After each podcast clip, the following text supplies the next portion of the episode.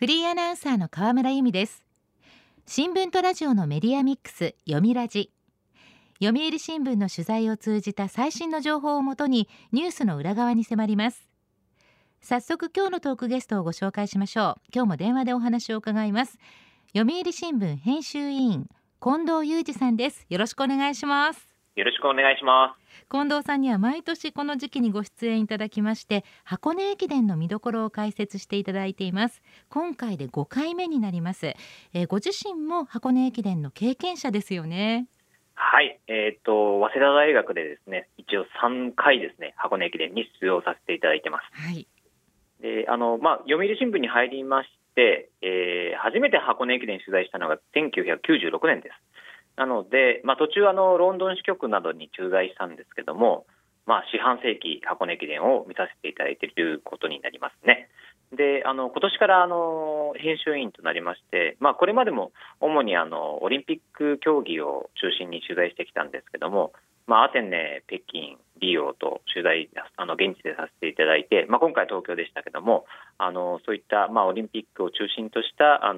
スポーツの関係の編集委員ということで、読売新聞の方にもですね、夕刊に月刊箱根駅伝というコーナーが今年からできたんですけども、そちらの方も担当させていただいてます。ということで近藤さんに伺う今日のテーマはこちらです。第98回箱根駅伝の見どころ。新年恒例第98回東京箱根間往復大学駅伝競争、通称箱根駅伝が2022年1月2日3日に開催されます。早速なんですが近藤さん、今大会の優勝候補は。はい、まずはですね、前回の優勝校で今年の全日本大学駅伝でも優勝した駒澤大学、それから出雲駅伝、全日本大学駅伝といずれも2位に入った青山学院大学が、エースの力と選手層の両立では、2強と言っていいんじゃないかと思います。ただ全日本で3位の順天堂大学、それから全日本4位の國學院大学、出雲で初優勝した東京国際大学、それから全日本で5区までトップを走っていた早稲田大学、前回2位の創価大学と、ここまで7校の名前を出してしまいましたけども、優勝の可能性を語るともう10校ほど出てしまうくらいの超戦国駅伝になりそうです。戦国駅伝ですか。面白くなりそうですね。はい、では優勝候補じっくりと伺っていきましょう。まずは駒澤大学と青山学院大学。はい、前回王者の駒澤大学は全日本大学駅伝では7区でエースの田澤廉選手が1位と1分36秒差の4位から一気にトップを奪って、続くアンカーの花尾恭輔選手が青山学院大学の飯田貴之選手に追いつかれながらも、ラスト勝負を危なげなく制して8秒差で優勝しました。実はこのレースでは日本選手権の1万メートルで3位に入った鈴木芽吹選手や、1万メートルで28分2秒52といういい記録を持つですね、唐沢拓海選手など主力級の選手が 4,5 人いない状態だったんですね。それでも1区の1年生佐藤丈二選手が区間賞を取ったり、新戦力も活躍したりして優勝したので、改めてその強さを印象づけたと思います。なるほど。青山学院大学は。はい、前回の箱根では4位だった青山学院大学なんですけども、出雲全日本の両駅伝で2位となって、やはり高い総合力を示しています。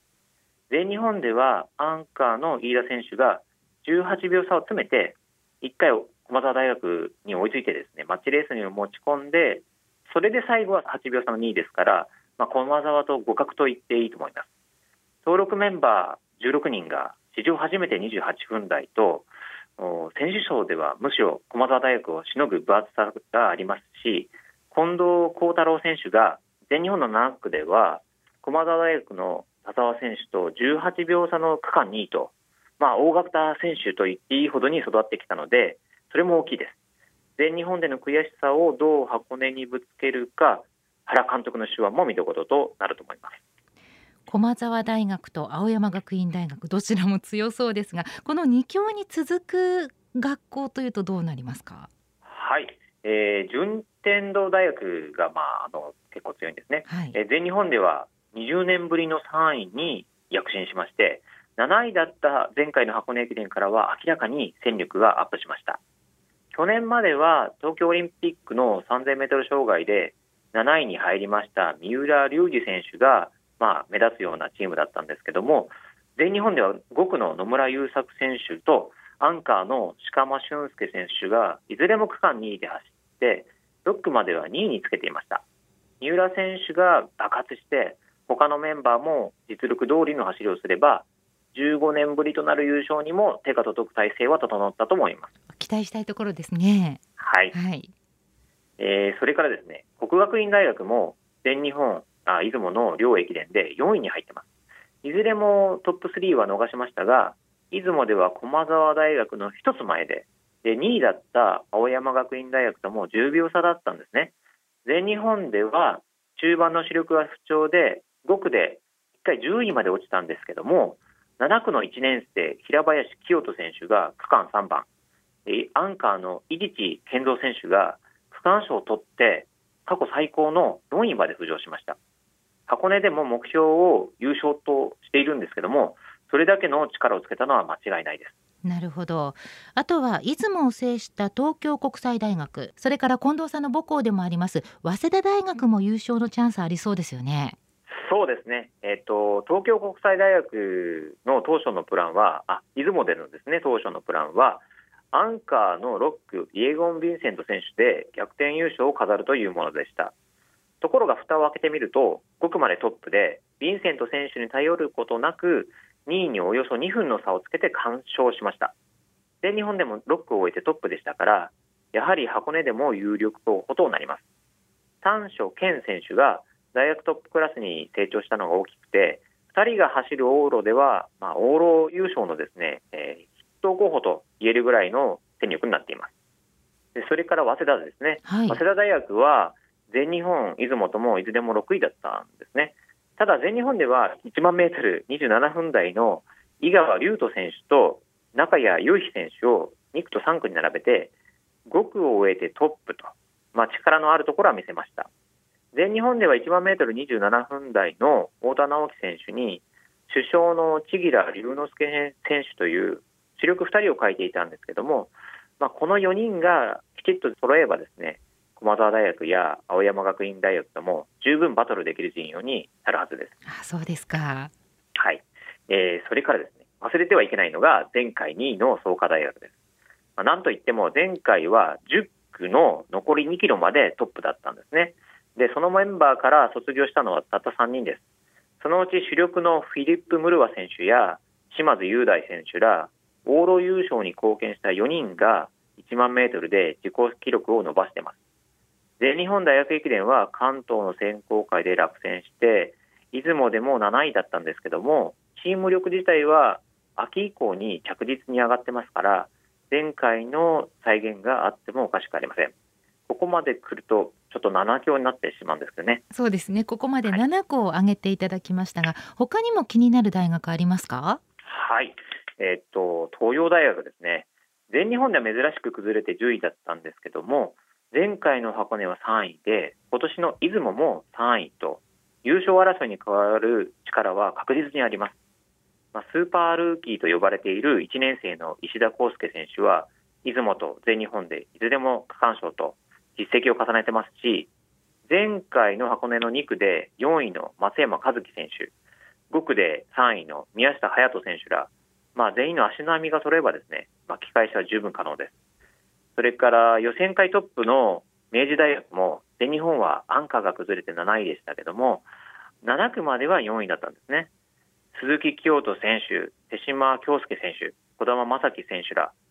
いずれも区間賞を狙える実力者も多くて、予選会からの下克上優勝も決して夢ではない戦力があると言えます。なるほど。優勝争いもさることながらシード権争いも毎年箱根の見どころの一つです。はい、シード権争いはですね、優勝争いよりももっと混沌としてます。先ほど紹介した上位を目指す大学でも、大きなミスがあればシードは危うくなります。前回は優勝候補に挙げられていた明治大学が11位になって予選会に回りました。東海大学や帝京大学などここ数年シード校に定着していた大学もミスは禁物ですし、実際全日本にはですね、予選会を勝ち抜いた箱根のですね、予選会を勝ち抜いた中央大学、法政大学、中央学院大学が東海大学と帝京大学よりも上位に来たんですね。予選校でもミスなくたすきがつなげればチャンスは巡ってくるはずです。よみラジ、今日のトークゲストは読売新聞編集委員近藤祐二さんです。第98回箱根駅伝の見どころ、引き続きお話を伺います。さあ、前半は大学別に予測をしていただきましたが、後半は各選手にスポットを当てます。近藤さん、今年注目のエース選手教えてください。はい、まずは東京オリンピックに現役学生として出場した順天堂大学の三浦選手ですね。まだ2年生なんですけども、3000メートル障害で今年は日本記録を3回も更新して、でその3回目がオリンピックの予選だったんですね。で決勝でも積極的に世界のトップに挑んで7番に入って日本勢では初めての入賞を果たしました。前回の箱根では怪我の影響もあって1区で10番だったんですけども、今回はもしかしたら2区という話もありますし、どの区間でどんな走りを見せてくれるのか、世界レベルの走りに注目したいです。はい、それからエースがですね集まる花の2区なんですけども、まずは東京国際大学のヴィンセント選手ですね。前回1時間5分49秒の区間記録を作ったんですけども、今年は5000メートルでも1万メートルでも自己記録を更新しています。今回も2区での記録更新に意欲を見せてますので、どこまで記録を伸ばしてくるのかが見ものです。目が離せませんね。はい。そして日本選手の対抗馬の筆頭が駒澤大学の田澤選手です。オリンピックは標準記録にわずかに届きませんでしたけども、この12月に入ってですね、1万メートルで日本歴代2位の27分23秒44という記録を作りました。これは日本人学生記録で、そのレースでですね、ヴィンセント選手を直接破ったんですね。前回の2区は区間7位で、悔しさをにじませていましたけども、そこから成長した力でどこまでヴィンセント選手に食い下がるか、あるいは破ってしまうか、それが楽しみです。なるほど、はい、それから気になるのがですね、新型コロナウイルスの影響なんですが、今年はいかがでしょうか。そうですね、今回も前回の大会に続きまして、新型コロナ対策として主催者の関東学連はチームや大学関係者などに対して沿道などでの応援の自粛を強く求めています。また一般のファンや沿道にお住まいの方々にはテレビやラジオを通じてですね、応援をお願いしています。応援したいから応援に行かないというキャッチコピーも前回に続いて採用して、テレビやラジオなどでの観戦を呼びかけています。読売新聞やラジオ日本さんでもツイッターなどで情報を発信していますし、各チームや大学新聞なども SNS を使った積極的な発信をしていますので、テレビやラジオに加えてそれらの情報に触れると、より箱根駅伝を楽しめるのではないかなと思います。そうですね、はい、ラジオ日本の生中継もぜひお聞きいただきたいと思います。 そうですね、はい、それから近年はですね、選手の足元、シューズにも注目が集まってますね。はい、ここ数年スポーツメーカーのナイキが起こしたカーボンプレートを内蔵した厚底シューズブームで、前回の箱根駅伝では実は全210選手中ですね、201人がナイキのシューズを履いていました。その他はアディダスが4人、ミズノが3人、ニューバランスが2人と、アシックスが1人もいないということがすごく話題になりました。ただ今年はですね、アシックスも新たなカーボンプレート内蔵の厚底シューズを開発して、全日本大学駅伝では優勝した駒澤大学のアンカーが着用するなど、逆襲の気配も見せています。今回の箱根でですね、どんな変化があるのか、選手の足元に注目するのも面白いかもしれませんね。そうですね。ちなみに箱根駅伝は1チーム何人の選手がエントリー可能なんですか？はい、箱根駅伝ではですね、最大16選手がエントリーしまして、12月29日の区間登録で区間の配置が決まるんですね。で当日の変更は2日間、往路復路の2日間で6人で、1日の上限は4人となります。その際、区間登録された選手同士の入れ替えはできなくて、区間に入っている選手と補欠に回っている選手の入れ替えだけができます、はい。で優勝をですね、争うチームなどではあえてエースを補欠に入れておいてライバルの動向を見極めることがあります。様子を見るために区間配置される選手を、関係者などでは偵察メンバーとかですね、当て馬などと呼ぶことがありますけども、ライバル校のエース選手が補欠に入った場合、どの区間に投入されるのか見極めが必要で、交代枠をいかに使って駅伝の流れを作るか、駆け引きも注目されます。なるほど。もちろん本当に故障したり、風邪をひいたりしてですね、急な選手変更をせざるを得なくなる場合もあるので、すべての補欠選手を当て馬に回すことはできないんですね。実際私が大学2年生の時に初めて箱根駅伝を走った時は、正選手だった先輩が発熱してしまってですね、付き添いだった私が当日の朝になって監督からお前走れって言われてですね、走ることが決まったんです。そういうハプニングに備えることも補欠には求められますので、補欠だからといって最後の最後まで気を抜くことはできないんですね。なるほど。はい。ところで東京2020男子マラソンでは箱根駅伝で活躍した大迫傑選手が6位に入賞を果たしました。早稲田大学出身ということで近藤さんの後輩にあたりますね。そうですね、箱根駅伝は世界で戦える選手育成のために金栗四三さんが創設されまして、今回で98回を迎えることになります。今年は順天堂大学の三浦選手が地元東京オリンピックに出場するだけではなく7位入賞というですね、素晴らしい快挙を果たして、同世代の学生たちに大学生でも世界で戦えるんだと大きな刺激を与えてくれました。それを示すようにこの夏以降ですね、1万メートルや先ほど紹介しました田澤選手のようにですね、1万メートルや5000メートルで学生たちが次々と好記録をマークしています。3年後にはパリオリンピックもありますけども、学生トップランナーたちにはもう来年夏のですね、オレゴンの世界選手権も見据えて箱根駅伝を大きなステップにしてもらいたいですね。選手たちの走り、今から楽しみです。ラジオ日本では第98回箱根駅伝の模様を新年1月2日の往路、3日の復路ともに朝7時30分から実況生中継いたします。第98回箱根駅伝、ぜひラジオでお楽しみください。今日のトークゲストは読売新聞編集委員近藤裕二さんでした。近藤さん、今年もどうもありがとうございました。ありがとうございました。読みラジ、ラジオワイティーン。ここからはラジオワイティーン。このコーナーは読売中高生新聞の投稿面ワイティーンと連動、10代のリアルな声をお届けします。読売中高生新聞では専用のスマホアプリワイティーンを通じて全国の読者から中高生の生活にありがちなあるあるを大募集しています。ラジオワイティーンは中高生新聞の愛読者である通称ワイタミから寄せられた面白い意見を紹介していきます。ここで紹介した意見は中高生新聞の投稿面で開催中の投稿レース YT 杯でのポイント3個けが加算されます。ワイタミの皆さんはぜひ頑張って投稿してください。2021年最後のラジオ YT、 テーマはこちらです。今年一番嬉しかったこと。中高生のみんなが今年一番嬉しかったことはズバリどんなことなんでしょうか。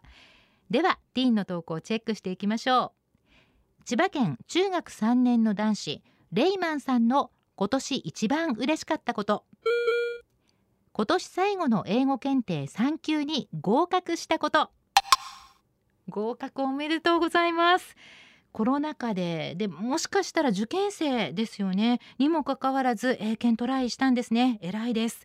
試験勉強大変だし緊張もするけど合格した時の達成感はひとしおですよね。来年はぜひ2級目指して頑張ってください。では続いての投稿です。静岡県中学1年の女子鶏ひよこさんの今年一番嬉しかったこと。全然友達ができなかった頃話しかけてくれた子がいたこと。今では親友です。友達ができてその友達が親友になったなんてすごく素敵な投稿です。これからの人生、一生の親友になるかもしれません。人生の宝物、財産ですね。これからもその友情を大切に育てていってください。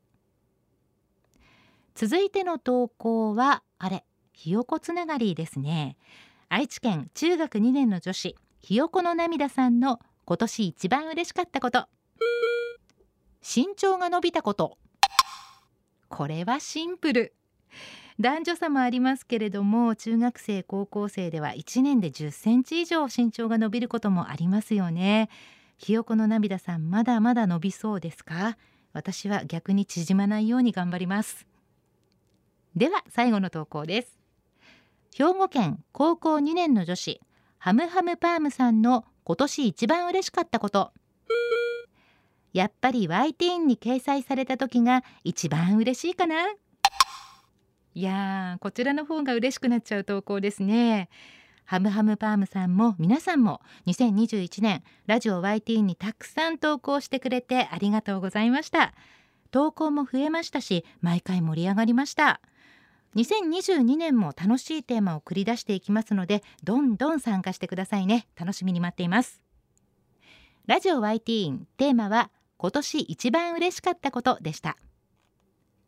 読売中高生新聞は社会の最新トレンドを学べるニュース記事から、受験に役立つ学習情報など、10代の心を刺激するコンテンツ満載です。